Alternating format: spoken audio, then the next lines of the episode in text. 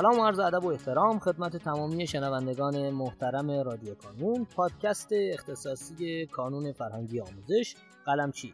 در قسمت دیگری از رادیو کانون هستیم و امروز در کنار من سرکار خانم محدث مرآتی حضور دارند مدیر گروه کنکوری های زبان در کانون فرهنگی آموزش قلمچی. خانم مراتی گرامی لطفاً اگر سلامی دارین خدمت دوستان بفرمایید و خواهش می‌کنم که خودتون رو یه ذره کاملتر برای ما معرفی کنید تا بیشتر هم ما و هم دوستانمون که دارن صدامون رو میشنوند با شما آشنا بشیم. بله حتما. من محدث مرعاتی هستم مدیر گروه منحصرا زبان کانون. من خودم از بچه های منحصرا زبان کانون بودم. تو آزمونه قلمچی شرکت می‌کردم. اون موقع ترازم حافظه 243 بود و از این بچههایی بودن که رتبه برتر بودن همیشه تو آزمونا. رشته اصلی توی مدرسه تجربی بود ولی چون مثل اکثر بچه های منحصرا زبان رشته اصلی مدرسم دوست نداشتم. تصمیم گرفتم که هدف اصلی رو کنکور زبان بذارم. و رتبه 61 کنکور زبان 96 شدم و توی رشته زبان ادبیات انگلیسی دانشگاه تهران تحصیل کردم. و الان لیسانس زبان ادبیات انگلیسی دانشگاه تهران و به عنوان مدیر گروه منحصر زبان کانون مشغول به کارم خیلی متشکرم از شما. خانم مرآتی اجازه بدیم در همین قسمت اولی که ما داریم به ماجرای زبان می‌پردازیم در واقع بریم سراغ مهمترین و در واقع اون بیس ماجرا و صحبت بکنیم در این قسمت در مورد برنامه راهبردی کنکوری های زبان.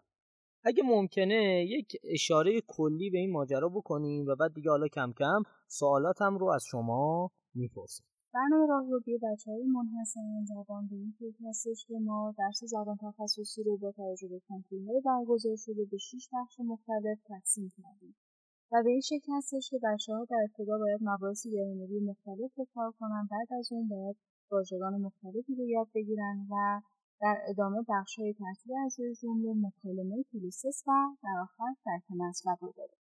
در تعداد هر یک از این ها مشخص هستش با توجه به کنکورهای برگزار شده و به این شکل هستش که ما از گرامر 15 سال از واژگان 20 سال از بخش ترتیب اعضای جمله 5 سال از بخش مکالمه 5 سال از بخش پلیسس 10 سال و در انتها سه تا درک مطلب داریم که مجموعا 15 سال هستیم در کل داوطلبان گروه منحصرا زبان در آزمون ها و همچنین کنکور زبان باید به هفتاد سال زبان تخصصی رسید بسیار عالی. خانم مرآتی بیاین از اینجا شروع بکنیم که در واقع حالا ما درسته داریم جریان برنامه راهبردی رو میگیم. در واقع ما به بودجه بندی کنکور منحصرا زبان در درس های مختلف و اصلا بخش های مختلف رو گفتیم.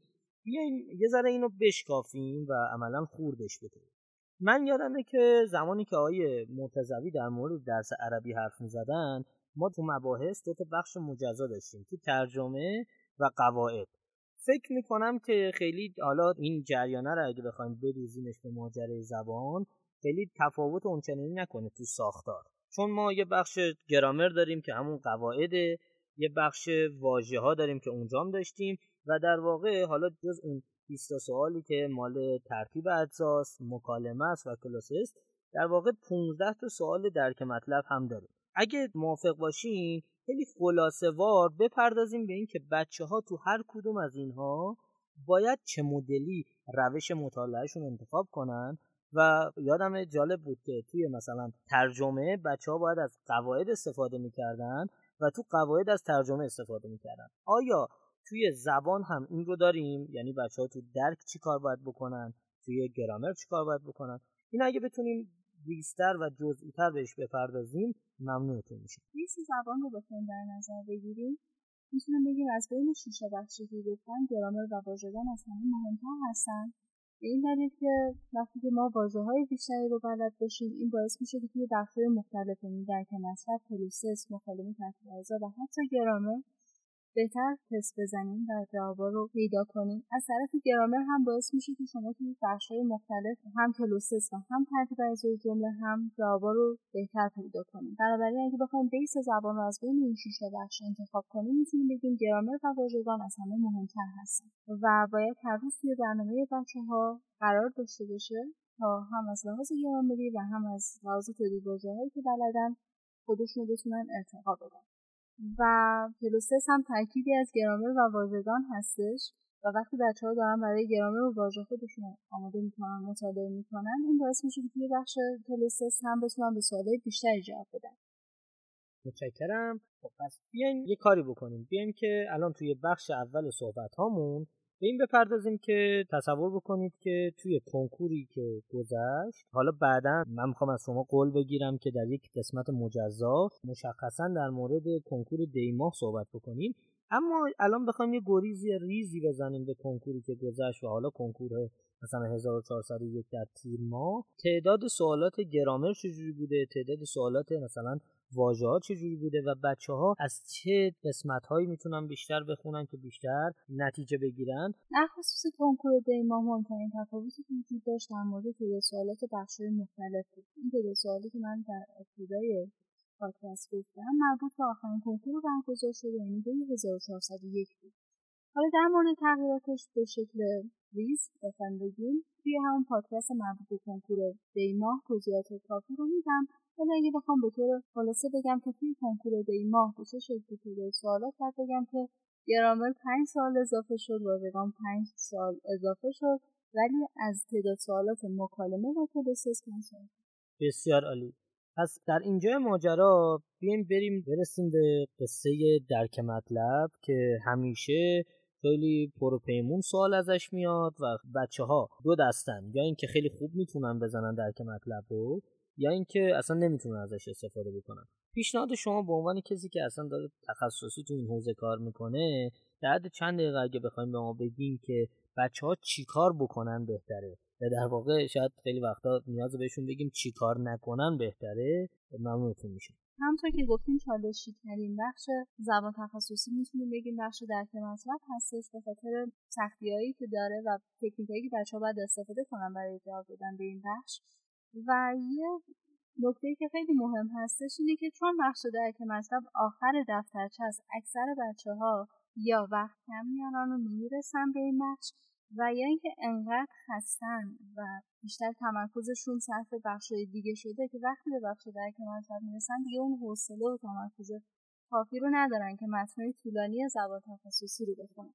به همین خاطر ما به بچه ها توصیه می‌کنیم که مجبور نیستن که حتما طبق به دفترچه به سوال جواب بدن. یعنی می‌تونن آزمون و کنکور رو اصلا از بخش درک مطلب شروع کنن. چون اول جلسه خب ما هم تمرکز بیشتری داریم همین که بهتر می‌تونیم تمرکز کنیم روی سوالات. برای همین می‌تونن اگه این مشکل خستگی رو دارن از بخش درک مطلب آزمون و کنکور رو شروع کنن. چون این باعث میشه که بتونن تمرکز و دقت کافی رو برای جواب دادن به سوالای درک مطلب داشته باشن مورد بعدی در مورد روش ها و تکنیک هایی که باید برای جواب دادن به بخش درک مطلب رعایت کنن اولین نکته ای که باید در نظر داشته باشن اینه که قبل از خوندن متن باید اول صورت سوالا رو یعنی وقتی که به متن می‌رسن قبل از اینکه شروع به خوندن متن کنن اول صورت سوالا رو بخونن بدون اینکه گزینه ها رو بخونن. فقط صورت سوال. تا متوجه بشن که قرار توی متن دنبال چه اطلاعاتی بگردن. و اینجوری به طور هدفمندتری متن رو می‌خونن چون دیگه می‌دونن که باید قرار دنبال چه اطلاعاتی بگردن توی متن تا بتونن به اون سوالات پاسخ بدن و یه موردی که بچه ها باید دقت کنن اینه که برای جواب دادن به سوالای درک مطلب شما مجبور نیستید که کل متن رو متوجه بشید. فقط برای جواب سوالاتی که از شما خواسته شده پیدا کنید. خانم مرآتی در بخش گرامر اگه امکانش هست ما بگیم که بچه ها باید چه بخش هایی رو بخونن و در واقع به چه جزئیاتی بپردازن؟ بله حتما برخلاف بخش دیگه که ما نمی‌تونیم یه چارچوب مشخصی تعیین کنیم اما توی بخش گرامر مباحثی که بچه ها باید بخونن کاملا مشخصه. حدود 20 تا مبحث گرامریه که هر ساله ازش توی کنکور سوال اومده و می‌تونیم بگیم که خارج از این 20 تا مبحث مبحث دیگه این نیست که توی کنکور مورد توجه قرار گرفته. ما این 20 تا مبحث رو توی های مختلف بچه ها چیدیم و به این شکلی که بچه ها برای هر آزمون باید دو یا سه تا از این مباحث رو کار کنن. و با توجه به این توضیحاتی که دادم می‌تونیم بگیم بخش گرامر یه چارچوب و قاعده مشخص داره توی منحصرا زبان اما بخشهای دیگه مثل واژگان و کلوزی درک مطلب هیچ چارچوب مشخصی نداره. و مورد بعدی در مورد منابعی هستش که بچه ها باید برای آزمون ها حتما مطالعه کنند در بخش واژگان ما کتاب فوکسان وکابولری یک و دو رو پیشنهاد می‌کنیم که بچه ها مطالعه کنند چون با توجه به کنکورهای برگزار شده به خصوص کنکور برگزار شده کنکور دو هزار چهارصد درصد واژگانی که توی کنکور ازش سوال اومده بود از کتاب فوکسان وکابولری یک و دو بود. به خاطر همین ما این کتاب رو از مهمان امسال توی برنامه راهبردی منحصرا زبان بچه ها قرار دادیم که برای هر آزمون چند تا چپترش رو کار کنن تا در انتهای آزمون ها این دو کتاب رو به طور کامل مطالعه کرده باشن. در بخش مکالمه هم ما دو تا کتاب Speak English Around Town و Speak English Like an American رو برای بچه ها توی برنامه راهبردی قرار دادیم. این دو کتاب هم بر اساس کنکورهای برگزار شده مشخص شده چون بیشترین شباهت رو با کنکورهای سابق خیلی متشکرم از شما خانم محدث مراتی گرامی. بابت اینکه امروز کنار ما بودین من فکر می‌کنم که در این چند دقیقه ای که در مورد برنامه راهبردی کنکوری های زبان حرف زدیم تونستیم در واقع بپردازیم به حالا بخش های مختلف و یه جورایی پوشش بدیم قسمت های مختلف این ماجرا رو. و سپاس فراوان از شما عزیزان بابت اینکه صدای ما رو شنیدین. لطفا اگر هر سوالی دارین برای ما همینجا در قسمت کامنت ها کامنت کنین و ما قول میدیم بهتون که در اولین فرصت به تمام سوالات شما پاسخ بدیم.